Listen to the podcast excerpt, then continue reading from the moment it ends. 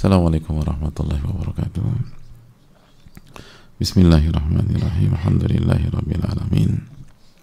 وبه نستعين على أمور الدنيا والدين والصلاة والسلام على أشرف الأنبياء والمرسلين وعلى آله وصحبه ومن سار على نهجه بإحسان إلى يوم الدين وبعد. اللهم صل وسلم وبارك وأنعم على نبينا محمد وعلى آله وصحبه أجمعين وبعد. Panjatkan puji dan syukur kita kepada Allah subhanahu wa ta'ala atas segala nikmat dan karunia yang Allah berikan kepada kita. Sebagaimana salawat dan salam semoga senantiasa tercurahkan kepada Rasulullah alaihi salatu wassalam beserta para keluarga, para sahabat dan orang-orang yang istiqomah berjalan di bawah naungan sunnah beliau sampai hari kiamat kelak. Hadirin Allah muliakan kembali kita bersama Riyadus Solihin dalam bab birul walidain dan silatul arham. Dan kita uh, ada di penghujung bab ini dan kita membahas tentang berbakti kepada orang tua setelah mereka wafat. Berbakti kepada orang tua ketika mereka wafat. Dan hadirin Allah muliakan kita tahu berbakti kepada orang tua ketika mereka wafat adalah sebuah rahmat Allah Subhanahu wa taala kepada kita semua. Dan itu harus kita ingat. Jangan pernah kita lupakan yang membuka pintu ini. Jangan lupa kita atau jangan lupa kita mengingat yang membuka pintu ini dan jangan sampai kita lupa bersyukur kepada yang membuka pintu ini dan memahami esensinya bahwa pintu ini dibuka sebagai kasih sayang Allah Subhanahu wa taala kepada kita semua baik orang tua maupun anak. Dengan pintu ini terbuka maka anak-anak yang pernah melakukan khilaf atau kelalaian atau kedurhakaan ketika orang tua mereka hidup bisa mengubah dan memperbaiki dengan jenis amalan yang sama. Maksudnya dalam konteks orang tua durhaka ditutup dengan berbakti. Wa'at bi'isayyi'atal hasanata tamhuha. Dan ikutilah perbuatan buruk dan perbuatan baik niscaya perbuatan baik itu akan menghilangkan dosa perbuatan buruk. Jadi hadirin Allah muliakan karena nggak semua anak itu punya start yang baik dengan orang tuanya. Dan ini kabar gembira buat mereka. Sebagaimana ini pintu untuk para orang tua untuk tetap mendapatkan bakti anak walaupun ia telah wafat dan ini menunjukkan keutamaan punya anak yang soleh atau soleha sehingga anak itu tidak hanya dinilai dari satu sisi sebagaimana yang di apa ditekankan oleh banyak pihak sisi ribetnya sisi biaya besarnya, sisi capeknya, sisi letihnya, sisi beratnya. Dan sebaliknya kalau nggak punya anak, eh, nggak uh, nggak nggak harus nanggung biaya, biaya melahirkan atau biaya ke dokter kandungan, biaya melahirkan, biaya ASI, biaya susu, biaya makanan, lalu biaya pendidikan mulai dari TK, SD, SMP, SMA sampai kuliah. Udah enak. Kalau kamu nggak punya anak kan enak hidup terus nggak ribet. Nggak jelimet. Iya enak. Tapi kita tahu bahwa inna idhamil jaza ma'idhamil bala. Sesungguhnya besarnya pahala itu tergantung beratnya kewajiban atau beratnya ujian atau beratnya uh, perintah dan larangan. Secara umum kita tidak meng, uh, cukup setuju kita apa artinya memang punya anak tuh memang biayanya mahal dan menguras berbagai macam hal perasaan, waktu, tenaga, energi. Tapi coba lihat sisi lain. Jika anak ini Allah beri taufik jadi anak yang soleh dan soleha itu luar biasa hadirin. Itu luar biasa. Dan betapa banyak orang tua yang jungkir balik misalnya mendidik anak selama misalnya 20 tahun gitu ya. Totalitas 20 tahun. Lalu memanen hasilnya lebih dari 20 tahun. Ya gak sih jadi 20 tahun anak mulai mandiri misalnya. Secara umum di atau 25 tahun anak mulai mandiri. Terus orang tuanya usianya panjang. Sehingga anaknya itu mengcover orang tuanya dari usia 25 tahun sampai tuh anak misalnya berusia 50 tahun gitu. Jadi sama-sama 25 tahun atau anaknya mengcover sampai anak ke usia 55 tahun jadi 30 tahun. Orang tua masih hidup orangnya orang tua usia misalnya 70 tahun 80 tahun masih hidup orang tuanya. Jadi jungkir balik kasih kasih sesuatu itu mendapatkan bakti 30 tahun. Walaupun anak nggak akan mungkin bisa balas jasa orang tuanya ya enggak kita nggak mengatakan dibalas jasanya sama anak tapi mendapatkan bakti anak gitu. dan di saat yang tepat di saat udah tua, di saat renta, di saat sakit-sakitan, di saat orang itu mau nggak mau butuh sama pihak lain, di saat sus susah untuk berjalan, di saat biaya pengobatan mahal, di saat segala macam, maka anak itu hadir untuk mengcover itu semua. Bahkan walaupun anak tidak akan mungkin bisa membalas bakti, eh, nggak mungkin bisa membalas jasa orang tua, tapi kalau hitung-hitungan fasilitas, ketutup semua. Bicara angka gitu, orang tua tuh ngeluarin biaya buat anak mungkin sekian, itu anak kasih apa terus orang tua dapat dapat lebih banyak lagi. Walaupun tidak mungkin bisa membalas jasa. Itu ketika orang tua hidup setelah orang tua kita wafat orang tua wafat tetap tuh anak bisa berbakti berbakti berbakti berbakti berbakti itu kalau anak eh, kita belum bicara tentang cucu atau anaknya anak. Ketika kita bicara anaknya anak, cucu dan cucunya soleh dan soleha dan cucunya menjadi anak yang soleh dan soleha karena taufik dari Allah lalu value nilai iman dan ketakwaan yang diajarkan sang kakek nenek ke ke ke apa ke ayah bundanya maka ayah bundanya melanjutkan men, apa memberikan nilai tersebut, value tersebut, uh, konsep keimanan tersebut kepada generasi ketiga itu pahalanya ngalir terus ya ma. Jadi memang capek letih, tapi coba deh kalau kita pakai hitung-hitungan aja, gitu loh. Tetap aja untung punya anak yang soleh dan soleha. Sangat menguntungkan bukan hanya untung sangat menguntungkan. Sangat menguntungkan. Maka ini yang nggak boleh kita lupakan. Dan ini harus kita uh, apa namanya tanamkan terus dalam diri kita.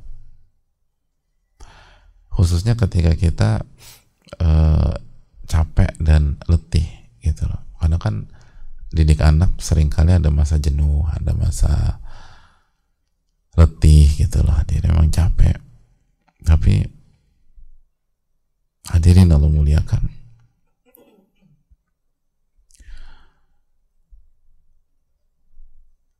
Semua akan terbayar. Semua akan dan belum kita bicara nanti di hari kiamat bagaimana anak-anak memakaikan uh, ada sebagian anak memakaikan mahkota untuk orang tuanya dan seterusnya. Jadi uh, jamaah yang Allah muliakan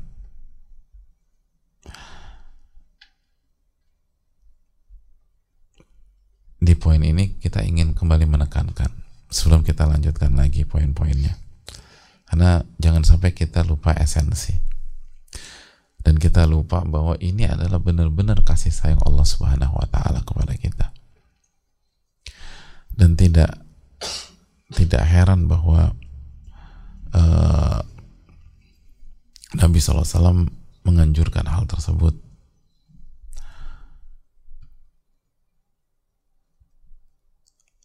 menganjurkan uh, punya ikhtiar untuk punya anak dengan catatan dididik, dibina, dan dijaga dari api neraka.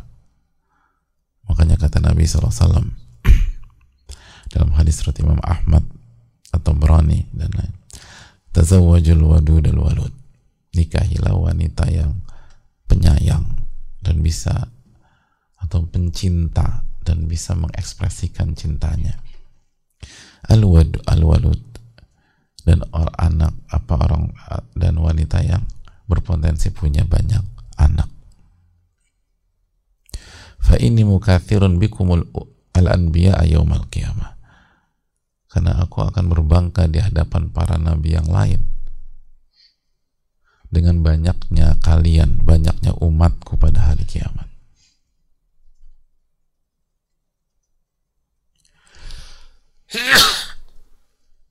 Alhamdulillah. Ya, balakum. Jadi hadirin sekalian, ini penting tapi dididik, tapi diamalkan ku anfusakum wa ahlikum naro. Jagalah diri kalian dan keluarga kalian dari siksa api neraka dalam surat At-Tahrim ayat 6 tersebut. Tapi diperjuangkan. Memang ini nggak bisa setengah-setengah.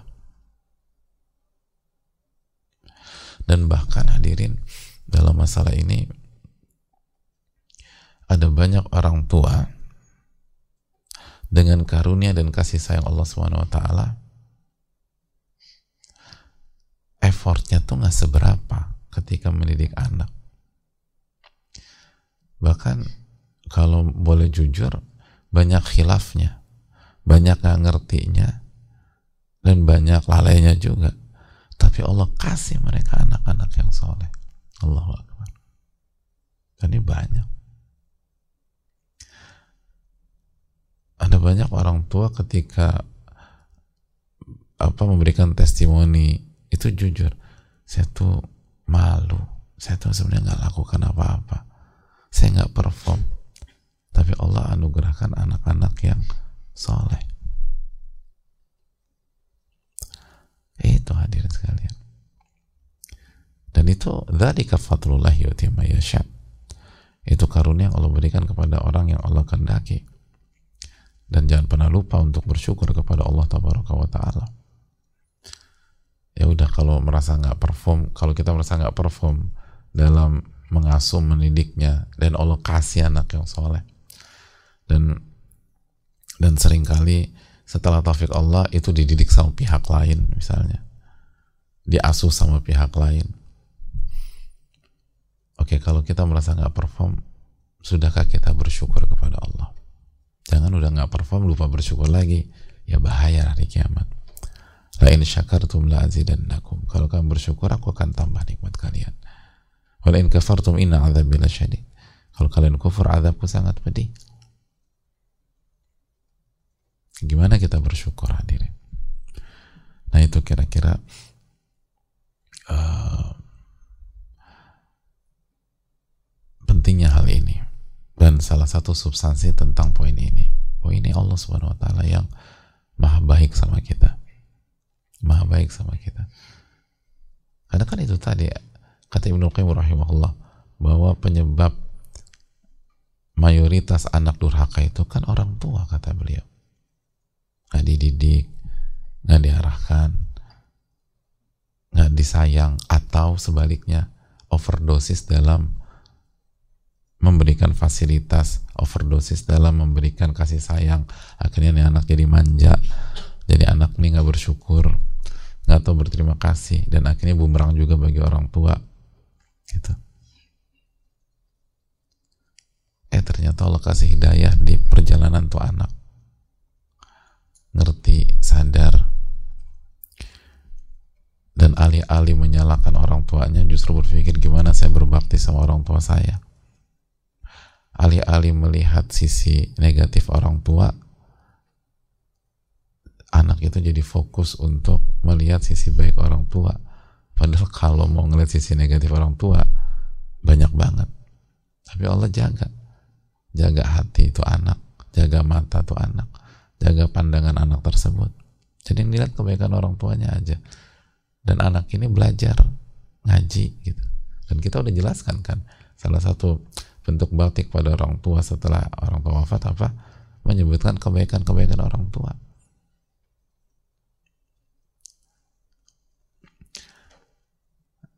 Jadi luar biasa. Ini hal yang sangat penting sekali hadirin. Makanya memang kita tuh nggak bisa mengklaim prestasi kita hadirin. Ini tuh Allah subhanahu wa ta'ala yang memberikan kepada kita. Allah yang kasih taufik kepada kita dan Allah yang memberikan kebaikan ini semua kepada kita. Nah pertanyaannya kita sadari apa tidak? Dan kita bersyukur atau tidak? Dan di poin yang tadi itu membuat kita juga nggak berkecil hati ketika kita uh, merasa apa uh, merasa terlambat gitu loh. Atau merasa belum tahu banyak tentang mendidik anak merasa ya Allah nih saya dapat ini anak udah pada besar-besar. Nanti gimana saya nggak bisa dapat anak yang soleh? Belum tentu juga hadirin. Itu tadi ada banyak anak orang tua tuh nggak perform. Tapi Allah kasih hidayah. Dan anaknya dapat hidayah bukan dari rumah bukan dari didikan orang tuanya tapi dari luar. Tapi orang orang tua tetap mendapatkan kebaikan dan bakti itu anak subhanallah bahkan ada banyak orang tua salah dalam didik anak. Bukan aja nggak dididik salah didik gitu.